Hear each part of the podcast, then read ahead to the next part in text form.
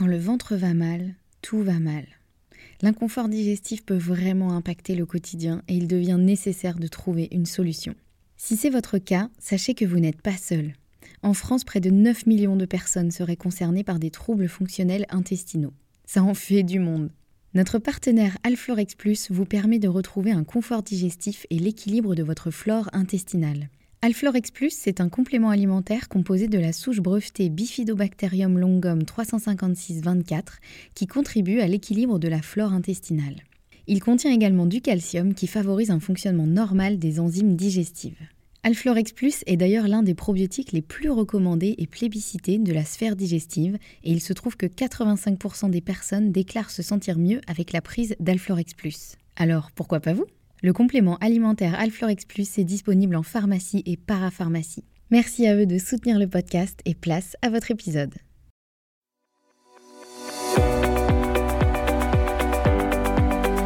Bonjour et bienvenue dans le podcast Bien dans mon ventre. Je suis Anne-Sophie Pasquet, je suis naturopathe et formée à la micronutrition et absolument passionnée de santé naturelle.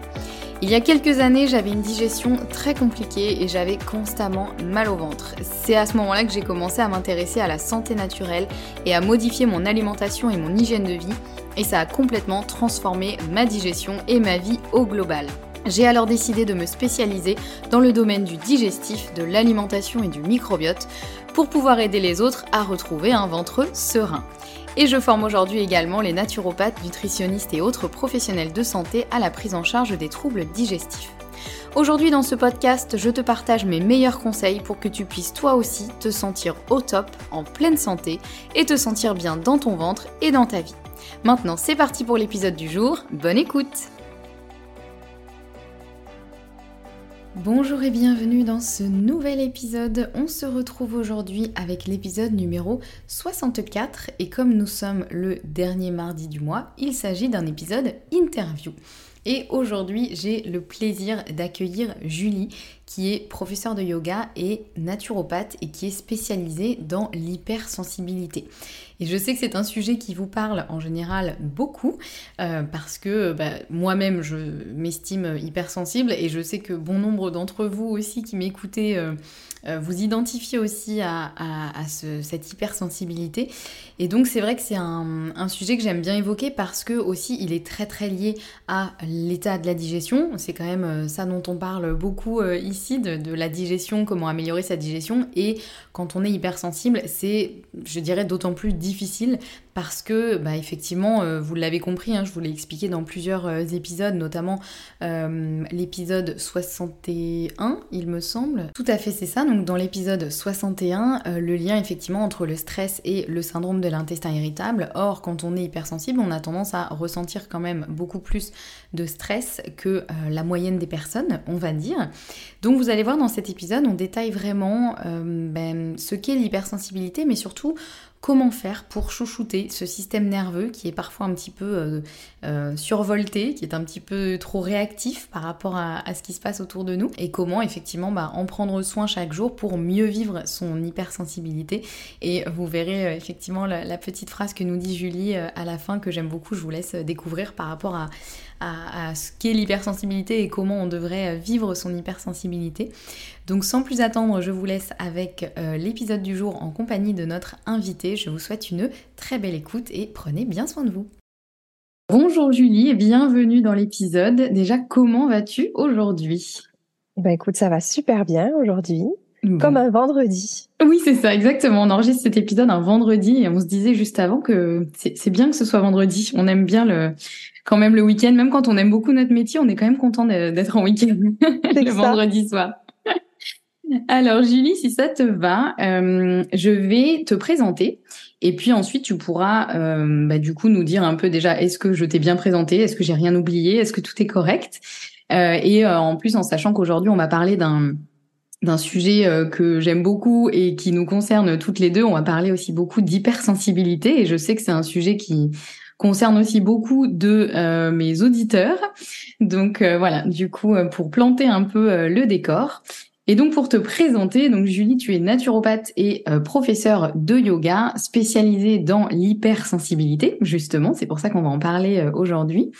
Euh, tu donnes des cours de yoga restauratif et de yoga nidra à Toulouse. Tu es aussi l'animatrice du podcast Plénitude, dans lequel j'ai eu l'honneur de d'intervenir euh, il y a quelques semaines. Et tu es aussi la créatrice de deux programmes, donc un sur le yoga euh, justement nidra et restauratif, et un à destination des hypersensibles. Et tu as aussi un compte Instagram qui est super, qui s'appelle le laboratoire du prana. Voilà, est-ce que j'ai euh, tout bien dit? Est-ce que tu confirmes? Ah oui, franchement, bravo pour la présentation, j'aurais pas fait mieux. C'est exactement ça. Super. Bon, bah trop bien. Parfait.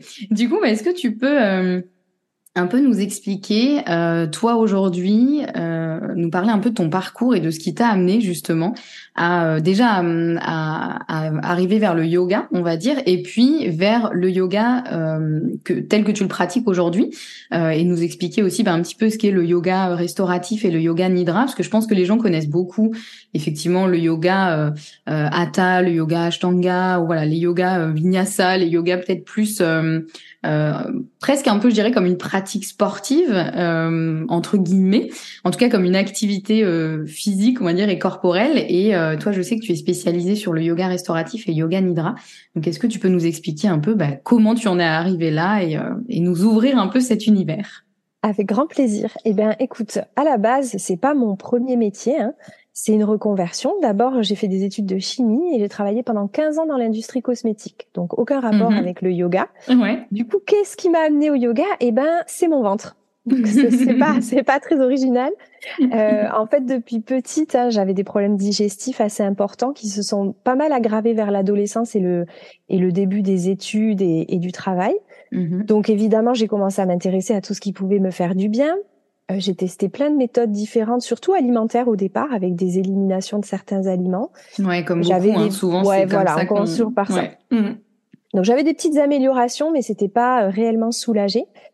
Bien sûr, j'avais vu des médecins qui m'avaient dit qu'il n'y avait pas de problème organique. Donc, c'était euh, ce qu'ils appelaient à l'époque la colopathie fonctionnelle. Mmh donc, aujourd'hui, on sait hein, que c'est la même chose que le syndrome de l'intestin irritable. Oui. Donc, il n'y avait pas grand-chose à faire, à part des médicaments pour soulager les symptômes. Et puis, on me disait souvent, que c'était sûrement dû au stress. Et c'était une réponse qui m'énervait énormément parce qu'on me donnait pas de solution concrète pour aller mieux. Donc voilà. Et on me répétait tout le temps, il faudrait que tu fasses du yoga. Il faudrait que tu fasses du yoga. Et à l'époque, c'était super ringard le yoga. Enfin, c'était pas du tout la mode comme aujourd'hui. Donc j'ai mis un peu de temps à me décider. Puis un jour, je suis allée prendre mon premier cours. Et c'est vrai que euh, je me suis pas éclatée, mais par contre, j'avais plus mal au ventre en sortant de la séance. Alors que c'était à une époque où j'avais mal au ventre vraiment toute la journée. Mmh. Donc, euh, bah, la réalité, c'est que j'ai plus arrêté de pratiquer depuis ce jour-là. Et j'ai euh, exploré différentes, euh, différents professeurs, différents styles de yoga. Et la première chose qui m'a vraiment plu, c'est un yoga plutôt dynamique, donc un plutôt style vinyasa. C'est par là mhm. que je suis rentrée au yoga. Comme je pense la plupart des gens, effectivement, comme tu disais, on rentre souvent au yoga par la pratique physique plutôt dynamique. Et puis, bah, après, j'ai continué à cheminer je me suis rendu compte euh, du coup que le corps était en lien avec l'esprit, qu'il y avait vraiment cette connexion du corps et de l'esprit. Donc ça m'a amené vers l'ayurveda, la naturopathie. C'est comme ça qu'ensuite euh, j'ai connu la naturopathie. Mm-hmm. Et puis, euh, à force de creuser avec la naturopathie, j'ai trouvé ce lien avec l'hypersensibilité. Et là, ça a un peu expliqué tous les symptômes que j'avais depuis petite, des choses qui s'expliquaient pas, qui étaient un peu bizarres. Et ça a aussi expliqué pourquoi la naturo et le yoga, ça marchait aussi bien. Et alors, comment je suis arrivée au Nidra et au restauratif? Ça, c'est beaucoup plus récent. C'est en 2020. Alors, je les avais déjà rencontrés dans mon parcours. Tu vois, j'avais déjà fait des ateliers. En mhm. formation, j'avais vu un petit peu le yoga Nidra, mais de manière, euh, on va dire, légère. Et puis, euh, en 2020, pendant le confinement, euh, je me suis intéressée, j'étais toujours dans, je réfléchissais à comment j'allais lancer mon entreprise, c'était prévu pour la rentrée 2020. Et donc, je, je creusais euh, plein de choses.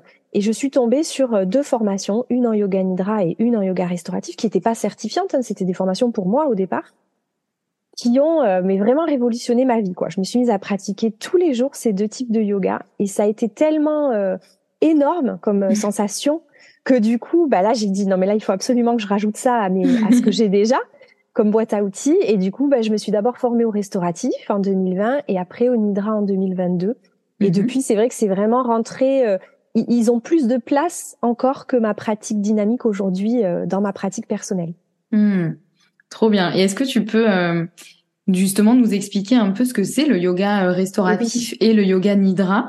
Parce que c'est vrai que bah encore une fois je pense que les gens connaissent pas forcément. Et moi la première c'est vrai que un peu comme toi tu vois j'en avais déjà entendu parler euh, mais pour moi j'étais là bon bah ça doit être un style de yoga euh, que je connais pas euh, je sais pas. Effectivement il y a des yogas très dynamiques des yogas plus doux. Euh, mais c'était pas un truc qui voilà qui, qui me parlait trop jusqu'à ce qu'effectivement je découvre un peu plus. Et grâce à toi aussi. Donc est-ce que tu peux nous expliquer un peu ce que c'est et la différence aussi entre entre les deux? Bien sûr. Alors en fait, l'avantage de ces deux pratiques, c'est qu'elles amènent à ralentir suffisamment pour permettre à notre système nerveux de s'équilibrer, d'activer le réflexe de relaxation.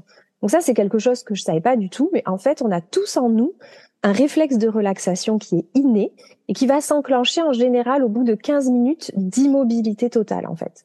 Hmm, c'est bon à savoir ça. C'est bon à savoir. Sauf que bah, des fois, euh, c'est bien caché. quoi. Quand on n'a pas l'habitude de se relaxer, des fois, on a du mal à le trouver. Et donc, ces deux pratiques, en fait, elles nous aident à trouver ce réflexe de relaxation. Et donc, elles vont permettre euh, de trouver un état de repos, de digestion, où notre corps va pouvoir retrouver son intelligence, en fait, et sa, sa, sa façon de se rééquilibrer tout seul. Alors après, la différence entre les deux, eh bien, le yoga restauratif, c'est plutôt un style de yoga doux où il y a quand même des postures, mais qu'on appelle des postures de repos. Mmh. Elles sont soutenues par des accessoires, de nombreux accessoires, couvertures, des chaises, des briques, des sangles et des bolsters. Euh, et euh, on va les tenir pendant très longtemps. Alors plus ou moins longtemps en fonction de la posture, mais ça peut aller jusqu'à 20 minutes, 25 minutes. Donc finalement, en une séance, on va faire trois postures, quoi. Ouais. c'est complètement différent. Euh, et donc, euh, il y a aussi une particularité dans le yoga restauratif, c'est qu'on va chercher le retrait des sens pour essayer d'éviter de stimuler le système nerveux. L'objectif, c'est vraiment, on retire. Donc, il n'y a pas d'huile essentielle, il n'y a pas de musique, on parle très peu. Hein, je guide un tout petit peu au début, puis après, c'est le silence. Mm-hmm. C'est cette immobilité couplée au silence et euh, à la non-stimulation des sens qui permet d'activer le, le, réflexe et le, et le système nerveux parasympathique. Donc ça, c'est pour le restauratif. Mm-hmm. Le yoga nidra, lui, c'est un petit peu différent. On est aussi dans une posture confortable, mais en général, c'est une posture allongée, juste avec quelques accessoires pour pas, pour être bien installé. Et par contre, on va garder un seul sens, le sens de l'audition. Donc, on va faire en fait un voyage auditif. C'est comme euh, comme une balade. Vous êtes allongé en position tranquille et relaxante, et moi, je vous guide avec ma voix pour vous permettre de trouver un état de conscience modifié. Donc c'est un petit peu cet état de conscience, on appelle ça l'espace liminal, c'est cet espace entre le sommeil et l'éveil. Mm-hmm. On est en train, quand, quand, on est en train de s'endormir, on a un petit moment de flottement où on sait qu'on ne dort pas, mais on n'est déjà plus vraiment là, on est en train de, de rêvasser. Eh bien, avec le yoga nidra, on cherche à obtenir cet état de conscience modifié. Euh, qui, qui, qui, va faire qu'à la fin de la séance, les personnes, elles savent pas combien de temps ça a duré. Elles ont entendu des mots, mais pas tous les mots.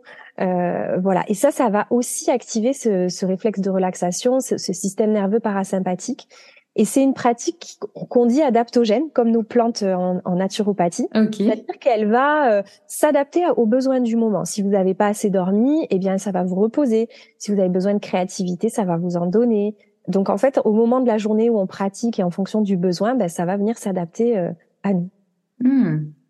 Intéressant ça. Ok. Ouais, ouais, c'est hyper intéressant. Et, et, du coup, ben c'est vrai que moi ces deux pratiques, elles ont vraiment été euh, ouais révolutionnaires. Je pense que c'est la première fois que j'ai vraiment expérimenté le, lâcher prise. C'est quoi lâcher prise? Eh ben c'est ça. C'est exactement mm-hmm. ce qu'on ressent dans cette euh, dans ces pratiques là et c'est vrai que c'est assez addictif quoi parce que quand on n'a pas l'habitude de lâcher prise ça fait du bien et du coup on, on a envie de recommencer ouais Ouais, et le du coup le yoga euh, le yoga nidra notamment euh, comme tu disais donc on est un peu dans cet état entre l'éveil et le et le sommeil. Et c'est vrai que moi le je l'avais un peu pratiqué dans ma formation naturopathie. Alors je savais pas forcément que c'était du yoga nidra mais j'avais certains profs qui effectivement nous faisaient un peu des des espèces comme tu dis de de voyages euh, auditifs, tu vois, des, des relaxations euh, un peu guidées comme ça. Et c'est vrai que parfois, euh, selon notre état, des fois tout le monde s'endormait dans la salle, tu vois, limite il y en a qui ronflaient. Et, et des fois, au contraire, tout le monde était hyper attentif, mais on restait un peu éveillé. Et c'est vrai qu'il y a un peu ce truc, des fois on se dit, mais euh, il y avait presque de la culpabilité, tu vois, de dire à la fin au prof, bah en fait, euh, je j'ai rien entendu ce que vous avez dit parce que je me suis endormie.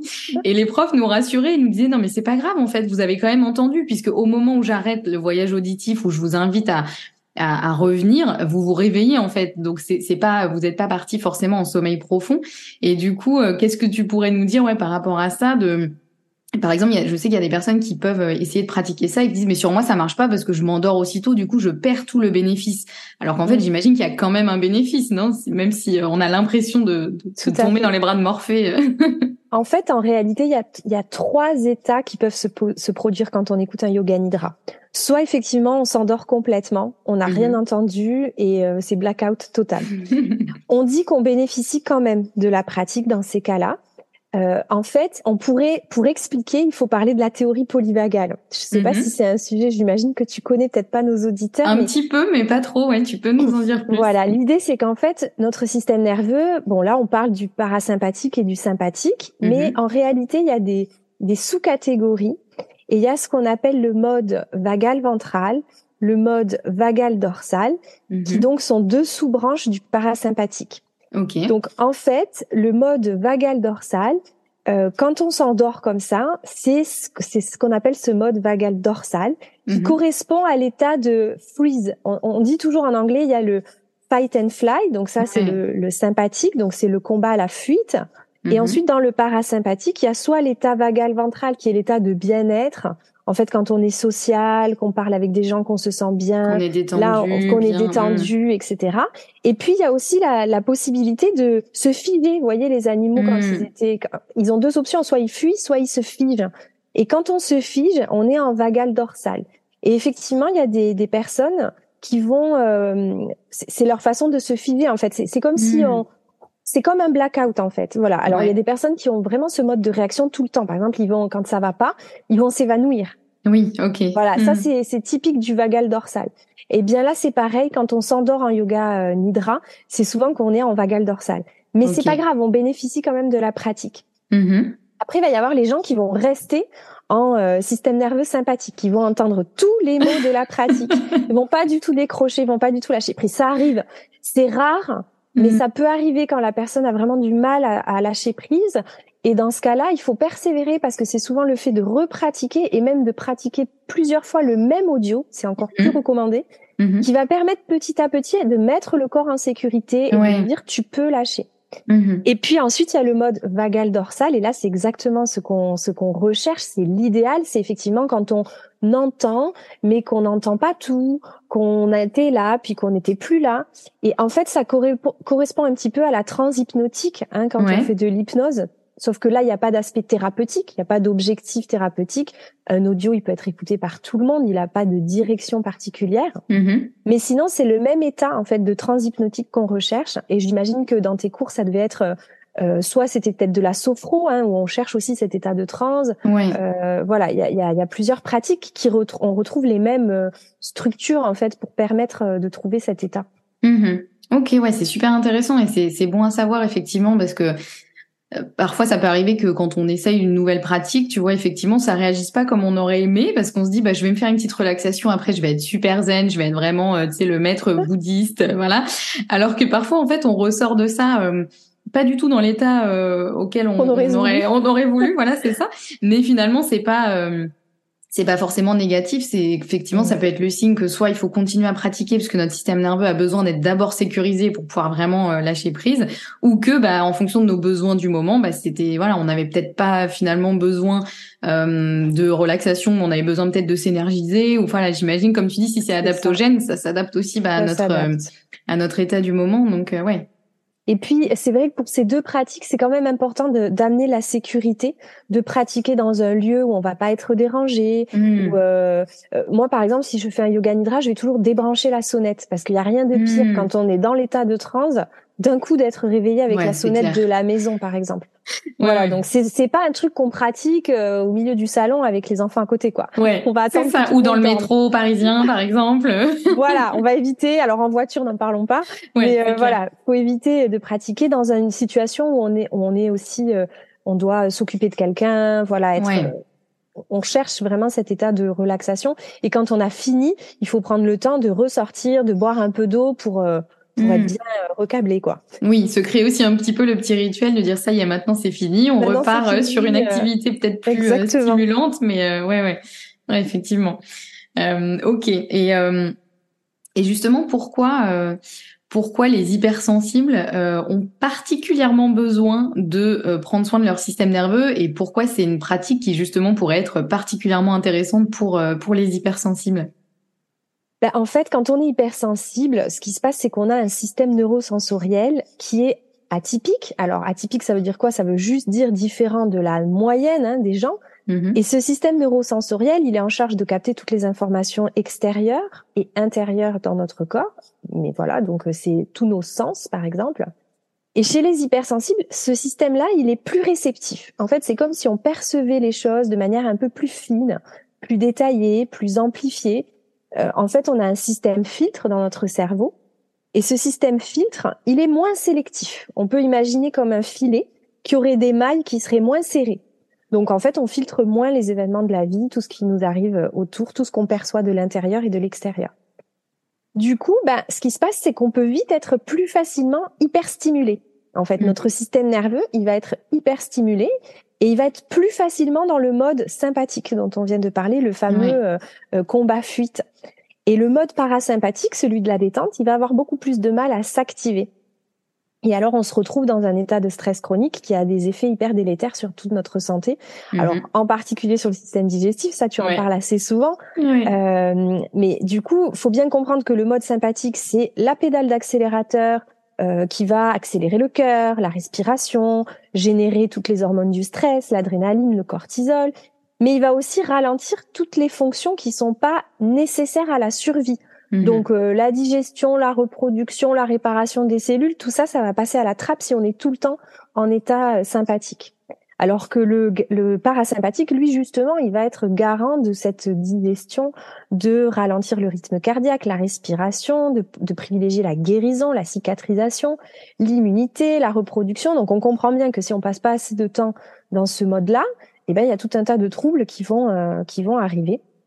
Et du coup, c'est ce que je disais, en fait, on comprend bien le, lien, pourquoi ces pratiques, elles sont intéressantes. Ben justement parce qu'elles vont activer ce système nerveux parasympathique et qu'elles vont petit à petit apprendre à notre corps à, comment dire, à, à mieux se réguler, en fait. Mm-hmm. C'est comme si euh, notre élastique entre parasympathique et, sympathique, eh bien, on le rendait un peu plus euh, élastique. Oui, c'est ça. Il y a une meilleure élasticité du système nerveux. Mm-hmm. Donc du coup, ça permet d'avoir moins ces effets du stress chronique et du coup, bah, moins de troubles qui en découlent. Hein. Voilà. Ok. Et, euh, et toi, comment euh, dans ton quotidien, quand tu as découvert cette pratique et quand tu as commencé à vraiment le, bah, la pratiquer justement de manière euh, intensive, on va dire, en tout cas quotidienne ou régulière, c'est quoi les changements que tu as vus vraiment concrètement sur ton quotidien? Donc tu nous disais déjà moins de problèmes digestifs. Est-ce qu'il y a eu d'autres, euh, est-ce qu'il y a eu d'autres façons dont ton quotidien a changé et ton ressenti aussi par rapport à tout ça? Alors déjà, euh, déjà, et c'est pas et c'est pas moindre, ça a modifié mon rapport au temps. Hmm. Alors c'est encore un chemin, hein, c'est pas fini, hein. mais euh, je suis quelqu'un d'assez hyperactif qui a énormément de mal à s'arrêter, à ne rien faire. Donc déjà, ça m'a permis de m'autoriser des moments de rien Mm-hmm. non productivité, parce que finalement c'est un des premiers trucs qu'on dit hein, dans les audios de, de Ganidra, c'est vous n'avez rien à faire, rien à produire. Mm-hmm. Et ça, mais qu'est-ce que c'est soulageant parce qu'on passe nos vies à avoir des choses à faire et des choses à produire. Ouais, et puis euh, moi je suis voilà quelqu'un, j'ai jamais le temps, les journées sont jamais assez longues, j'ai toujours l'impression de courir après le temps. Mm. Et là le fait de quand on est en pratique de yoga nidra ou de restauratif, on a on perd la notion du temps. Et on se rend compte à quel point c'est subjectif en fait, cette notion du temps. C'est nous qui nous imposons cette pression quotidienne. Bon, il y a la société aussi, hein, c'est pas que nous.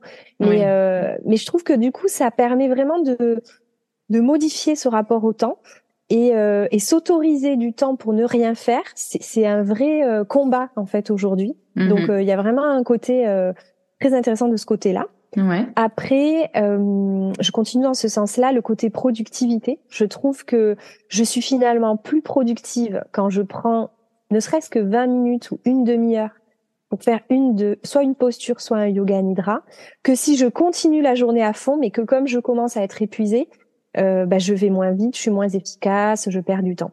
Donc mhm. finalement, prendre du temps à ne rien faire me rend plus productive. Ouais, génial. C'est hyper intéressant. ouais, c'est clair. Euh, ensuite, bien sûr, il y a des effets corporels qui sont indéniables. Hein. Euh, relaxation musculaire, les, les maux mhm. de dos, les tensions en fait qu'on peut avoir dans le dos quand on passe euh, la journée à être un peu crispé. Donc il y a vraiment des relax, des, enfin un effet très relaxant. J'ai quand même assez souvent des problèmes de dos. Alors beaucoup moins qu'avant où je me bloquais beaucoup. C'est vrai que le fait de pratiquer le yoga postural régulièrement, ça, ça enlève ça.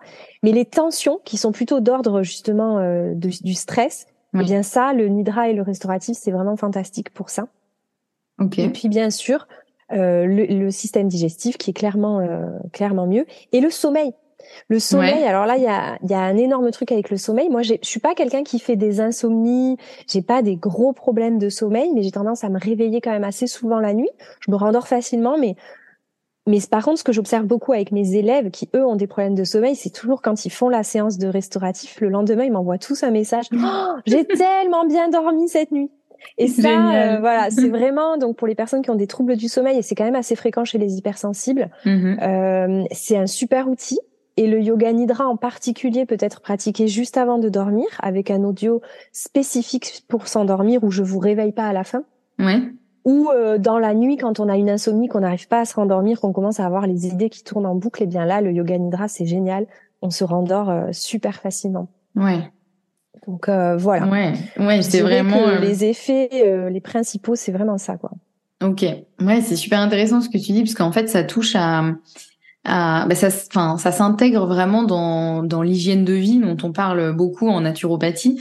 Exactement. Euh, et en fait, ça permet d'améliorer à la fois euh, la digestion, le sommeil, euh, euh l'état de stress évidemment. Hein, on commence, on commence par là. Tout est tout est lié à ça. Mais mais c'est vrai que c'est c'est ça qui est assez génial, c'est que comme tu dis souvent quand on a des des problèmes digestifs, la, première chose qu'on fait, et moi ça a été mon cas aussi, on, on se base uniquement sur l'alimentation. On cherche à éliminer des choses, on cherche à, à hum, manger différemment et parfois on se rajoute encore un autre stress parce qu'on se dit oh là là je fais pas ce qu'il faut du coup c'est de ma faute et donc il faut que j'arrête de manger ça mais en fait j'adore ça donc comment je fais? Enfin ça peut être vraiment une une vraie galère euh, au quotidien. Parfois, ça fonctionne. Hein. Moi, en tout cas, sur mon cas, ça avait fonctionné temporairement parce qu'effectivement, j'avais enlevé plein de trucs, donc bah, je, je digérais mieux. Mais euh, on oublie vraiment cet aspect euh, gestion du stress. Et moi, quand j'ai commencé à m'intéresser aussi à, à mes problèmes de digestion, à essayer de trouver des solutions, l'aspect stress, c'était un peu un espèce de truc qui flottait. Je me dis oui, je sais qu'effectivement, il faut pas que je sois trop stressée. Mais pour moi, c'était un peu bon bah respire un bon coup et puis ça va aller en fait, tu vois. Mais j'avais pas du tout une, une pratique qui va jouer sur le, le système nerveux. Et aujourd'hui, euh, euh, aujourd'hui, j'ai compris beaucoup plus euh, concrètement comment ça se passe, comment le stress va vraiment impacter le système digestif, en plus d'impacter bah, tous les systèmes du corps, hein, comme tu l'as très bien dit. Quand on est en stress chronique, c'est tous les systèmes du corps qui se mettent un peu en veille parce que ben là pour le coup l'objectif c'est de pouvoir réagir très rapidement mais tout ce qui est un peu secondaire qui n'est pas lié à la survie ben on oublie donc c'est vrai que c'est super intéressant euh, pour ça. Et hum, je j'anticipe un peu parce que je pense qu'on euh, beaucoup de gens en, en, nous écoutant parler doivent se dire bah oui mais ça doit être super hein, d'avoir le temps dans sa journée de se faire un yoga euh, restauratif, un yoga nidra, que sais-je. Moi je j'ai pas le temps, je cours partout. j'ai ce, que plein de choses à m'occuper, que ce soit pro, perso, les enfants, le travail, etc. Plein d'obligations.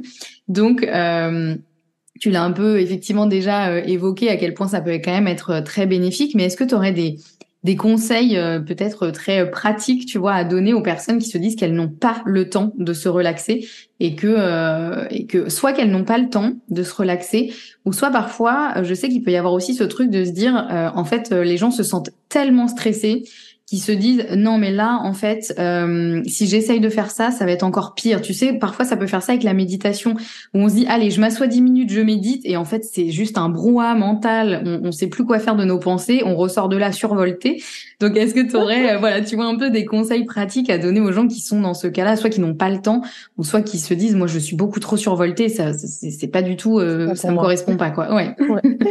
Alors bah oui parce que franchement moi je pense que j'étais vraiment dans ce cas-là avant Ouais. Euh, vraiment le, le, le, classique de l'hyperactive. Vraiment, hein, mes copines me disent toujours mais tu t'arrêtes jamais, tu te poses jamais. enfin, Et, et la méditation, justement, j'avais fait un épisode là-dessus. Pourquoi euh, la méditation telle qu'on l'enseigne souvent en Occident, elle n'est pas du tout adaptée à un système hypersensible. Parce qu'effectivement, quand on est hypersensible, on a aussi le mental en popcorn. Hein, le, ouais. Ah oui, c'est une belle image. Ben, c'est pas la mienne, c'est l'image de Fabrice Midal, mais je la trouve tellement géniale que, que je la ressors à chaque fois. Le popcorn, c'est tellement ça. J'adore. Donc on a des idées dans tous les sens, etc. Et ça peut être très anxiogène en fait, les mm. pratiques de méditation euh, classiques, parce qu'effectivement, on est assis, on respire, mais en fait, tout ce qu'on voit, c'est tout ce qu'il y a dans la tête qui part dans tous les sens et c'est euh, presque contre-productif parce qu'on se dit j'y arriverai jamais. c'est hyper déprimant. C'est ça et on peut même culpabiliser de se dire euh, mince, je suis ah en train de penser à quelque chose alors qu'il faut que je pense à rien. Enfin, il y a un peu ce ah bah oui, de... au début que je débutais, euh, que je débutais à méditer, ma, mon mental me, me faisait des pensées de méditation quoi. Il me, il trichait en fait. C'était hyper drôle. Je me disais mais n'importe quoi. Enfin. Donc du coup, je vois très très bien et justement c'est alors ces deux pratiques-là, pour moi, elles sont faites pour les hypersensibles parce que on n'a pas d'objectif. C'est-à-dire, vous êtes en train de penser dans tous les sens, c'est pas grave en fait. Hmm. on vous demande pas hein, de, de, revenir à votre. Bien sûr, on essaie de rester dans le souffle, mais si vous divaguez, eh ben en fait, ça va quand même marcher. Ouais. Parce que c'est pas ça qui va faire que ça va marcher. C'est l'immobilité, l'ouverture de la posture, ou euh, le fait de guider. Voilà. Donc déjà, le premier truc, c'est il y a aucune culpabilité avec cette pratique parce qu'il y a rien à faire. Vous avez mm. juste à vous autoriser de vous arrêter les, 20 minutes. C'est le seul et c'est difficile. Déjà, c'est difficile. c'est déjà. euh, donc déjà, moi, ce que j'ai fait, c'est qu'au début, bah, je l'ai mis comme une tâche à faire. Comme ça, mm. c'était un peu de la mal. Hein. Ouais. Euh, c'est-à-dire que j'avais un truc à faire. J'avais à faire mon yoga nidra ou mon restauratif. Donc c'est pas je fais rien, c'est je fais mon yoga restauratif ou mon yoga nidra. Euh, pour au moins déjà commencer à expérimenter la sensation. Et je dirais commencer par le yoga nidra qui demande moins d'efforts d'installation il ouais. n'y euh, a pas à s'installer avec des postures, des trucs. Euh, voilà. Commencez peut-être par le yoga nidra où il y a juste à écouter un audio en position allongée confortable. Mm-hmm. Euh, et peut-être commencer le soir, euh, par exemple, avant d'aller au lit, parce que comme ça, il n'y a pas ce truc de mettre ça dans la journée. Ouais. donc, donc voilà. Et laissez-vous le répéter suffisamment de fois pour sentir l'effet corporel. Des fois, ça va marcher du premier coup. Et si ça marche pas du premier coup, faites-le au moins jusqu'à ce que vous ayez goûté à la sensation, parce que c'est ça qui va vous donner envie d'y retourner. Et puis mmh. après, pour trouver, pour s'octroyer du temps en fait de relaxation, euh, il, faut observer les moments où on est fatigué, on a envie de se reposer, et on va choisir une activité, mais qui va en réalité nous surstimuler. Alors, je pense par exemple à scroller sur Instagram. ça, c'est le grand classique. Très bon exemple. Ou bien euh, écouter un podcast. Ça peut aussi être euh, à un moment donné. Euh, moi, je, moi, je me vois faire des fois. Donc, je suis là, je suis survoltée, j'ai plein de trucs à faire et, et, et, je me dis, je vais me rajouter un podcast en même temps. je suis pareil. voilà quoi. Et des fois, je me dis, attends, tu pourrais aussi l'écouter à un autre moment où t'es plus calme, enfin, tu t'as moins un truc à faire. Enfin, voilà. Hmm. Euh, ça peut être regarder une série, ça c'est le grand classique. Hein. On est le soir, on est épuisé, il est 21h, on a fait toutes nos tâches, on s'écroule sur le canapé et on met une série. Ouais. Mais bon, à moins de regarder un truc, genre un documentaire animalier vraiment relaxant, je pense que ça va quand même toujours nous ramener des nouvelles émotions, nous faire ressentir des choses. Ça va encore nous stimuler et parfois même un roman, enfin un bouquin. Alors encore plus si c'est un truc de développement personnel ou de, business ou de, ouais, ça va encore nous stimuler en fait. Ça va mm. encore nous stimuler. Et, euh, et du coup, vous pouvez observer comment vous vous sentez après avoir fait ça. Prenez le temps à la fin de la mhm. série de vous dire est-ce que je me sens réellement mieux? Comment je me sens? Et comparez-le après avoir fait un yoga nidra, par exemple. Hmm. Voyez la différence de ressenti d'état. Et c'est hyper motivant pour pratiquer parce que moi, je me rends compte souvent, voilà, je vais me dire, ah, là, ce soir, j'ai pas envie, je vais regarder une série. Mais quand je vois comment je suis après par rapport à comment je suis après une posture de nidra ou de restauratif, mais la différence, elle est, elle est toute faite. Alors ça veut pas dire de plus jamais regarder de série, mais ça hmm. veut dire peut-être regarder un seul épisode au lieu de deux, et après l'épisode, aller faire une posture avant d'aller au lit ou un yoga nidra avant d'aller au lit. Et ça change complètement la façon dont on se couche et du coup, ça, ça vraiment petit, c'est progressif. Il faut pas se mettre de pression du jour au lendemain. Je vais faire une posture par jour. Non, mm. faut y aller progressivement. Et, si ça vous fait du bien, vous allez avoir envie en fait de le, de le refaire et de continuer. En tout cas, euh, bon, bien sûr, moi c'est aussi mon métier, mais euh, vraiment, je pense que je le vois avec mes élèves, avec mes clientes.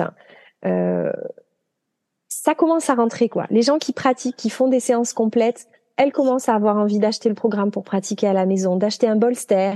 Mmh. Euh, ça c'est pour le plutôt le, pour le restauratif. Les yoga nidra, je les envoie toujours à la fin pour qu'elles puissent repratiquer.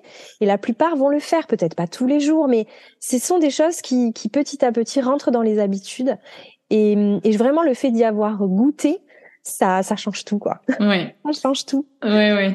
On a une sensation à la fin. J'avais une, une de mes comment dire euh, collègue pendant la formation de yoga nidra qui a inventé un mot que j'ai trouvé génial. Elle a dit avec le yoga nidra, on se nidrate.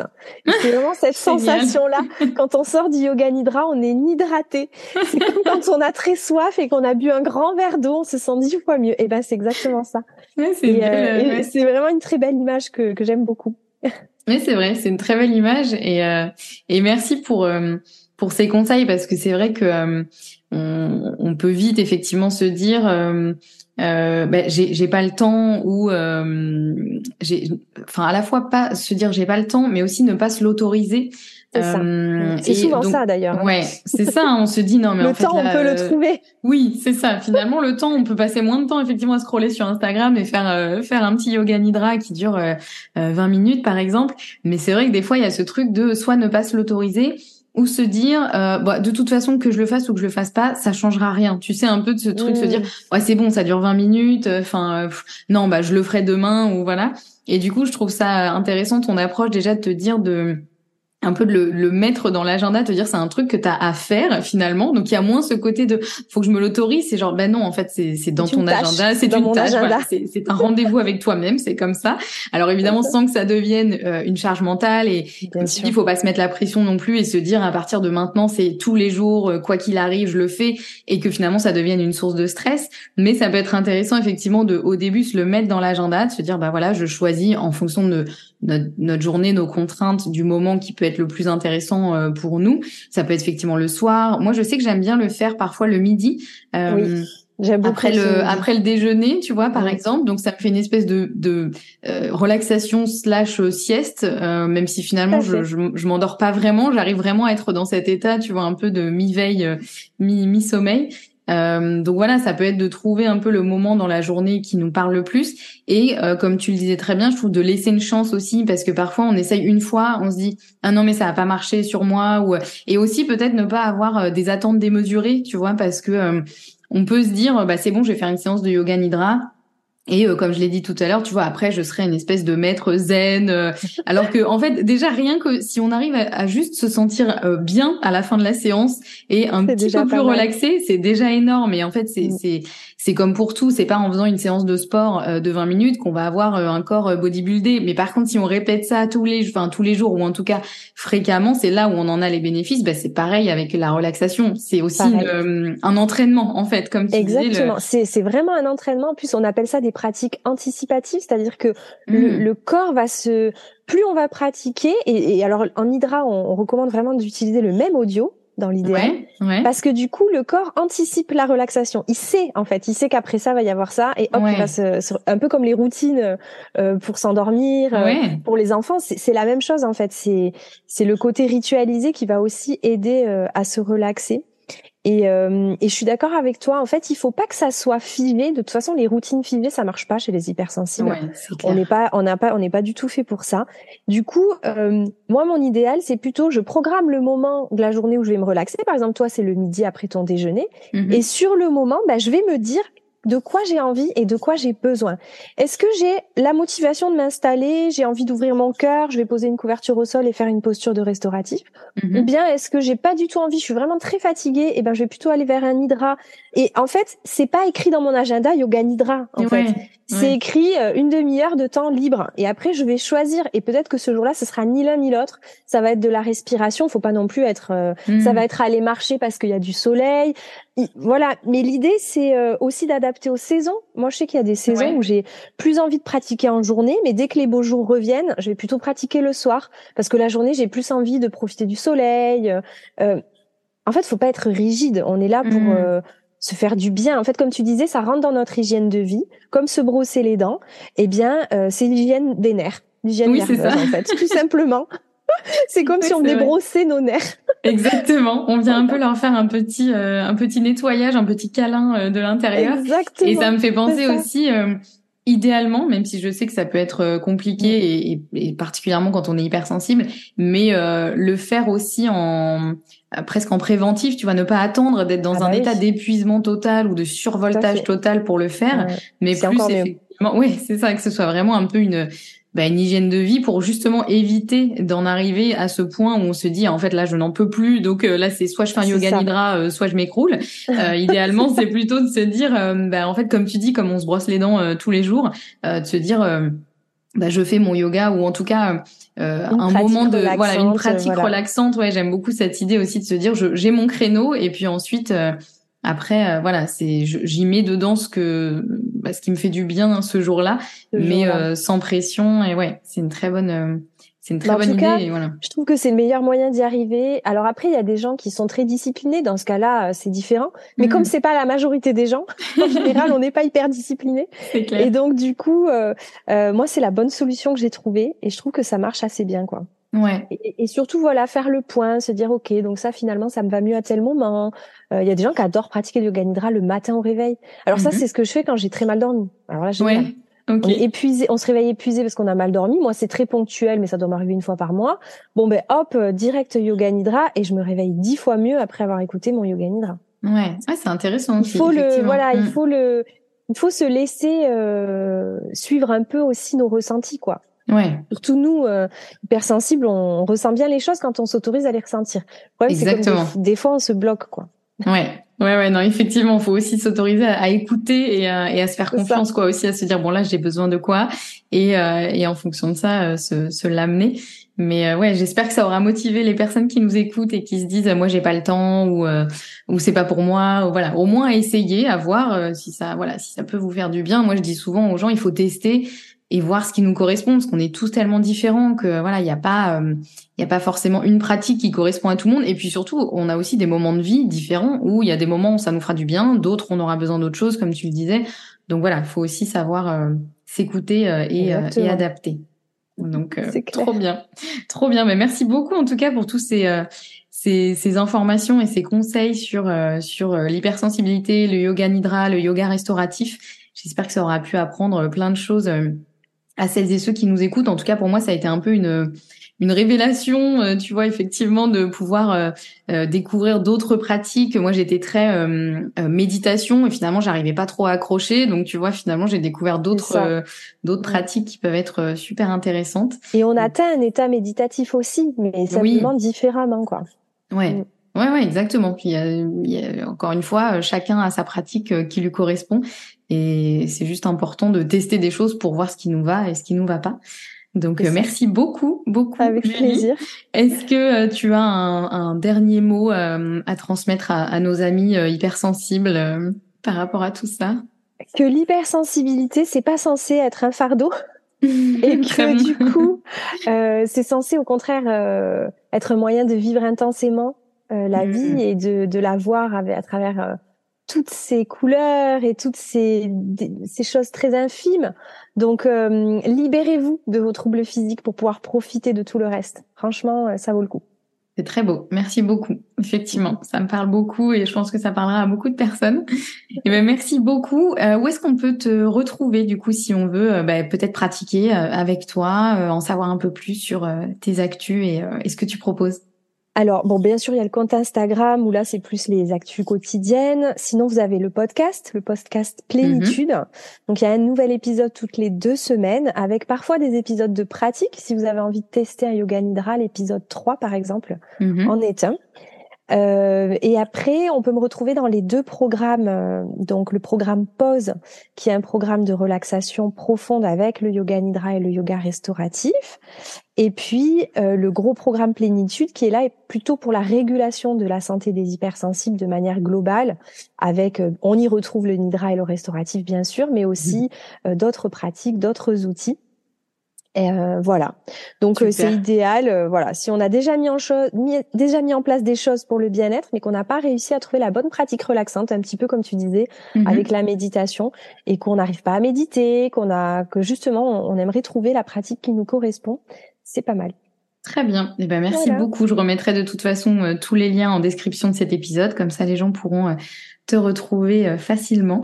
Mais merci encore, vraiment. Avec grand plaisir. C'était un plaisir d'en parler. Ben écoute, euh, merci à toi. Et puis, euh, ben, j'invite tout le monde effectivement à aller voir un peu euh, tes actus et à tester le yoga nidra, yoga restauratif. Et moi, je vais peut-être trouver un moment pour en faire un aujourd'hui justement. ça me ferait du bien. C'est ça. Donc voilà, merci encore Julie et, et à très bientôt. À très bientôt. Au revoir. Au revoir. Et voilà, l'épisode du jour est terminé. J'espère que vous aurez autant apprécié cette interview que j'ai eu de plaisir à, l'enregistrer. Euh, je trouve que Julie nous a vraiment donné des, des super euh, conseils, des super indications et des super euh, techniques euh, à appliquer au quotidien pour se faire du bien quand on est hypersensible et pour chouchouter un peu notre système nerveux. Si vous avez aimé cet épisode, n'hésitez pas à laisser un avis et 5 étoiles sur votre plateforme d'écoute préférée, particulièrement si c'est sur Apple Podcast. C'est ce qui permet de vraiment faire découvrir le podcast au plus grand nombre, donc je vous en remercie infiniment si vous prenez le temps de le faire. On se retrouve la semaine prochaine avec un nouvel épisode et en attendant, prenez bien soin de vous.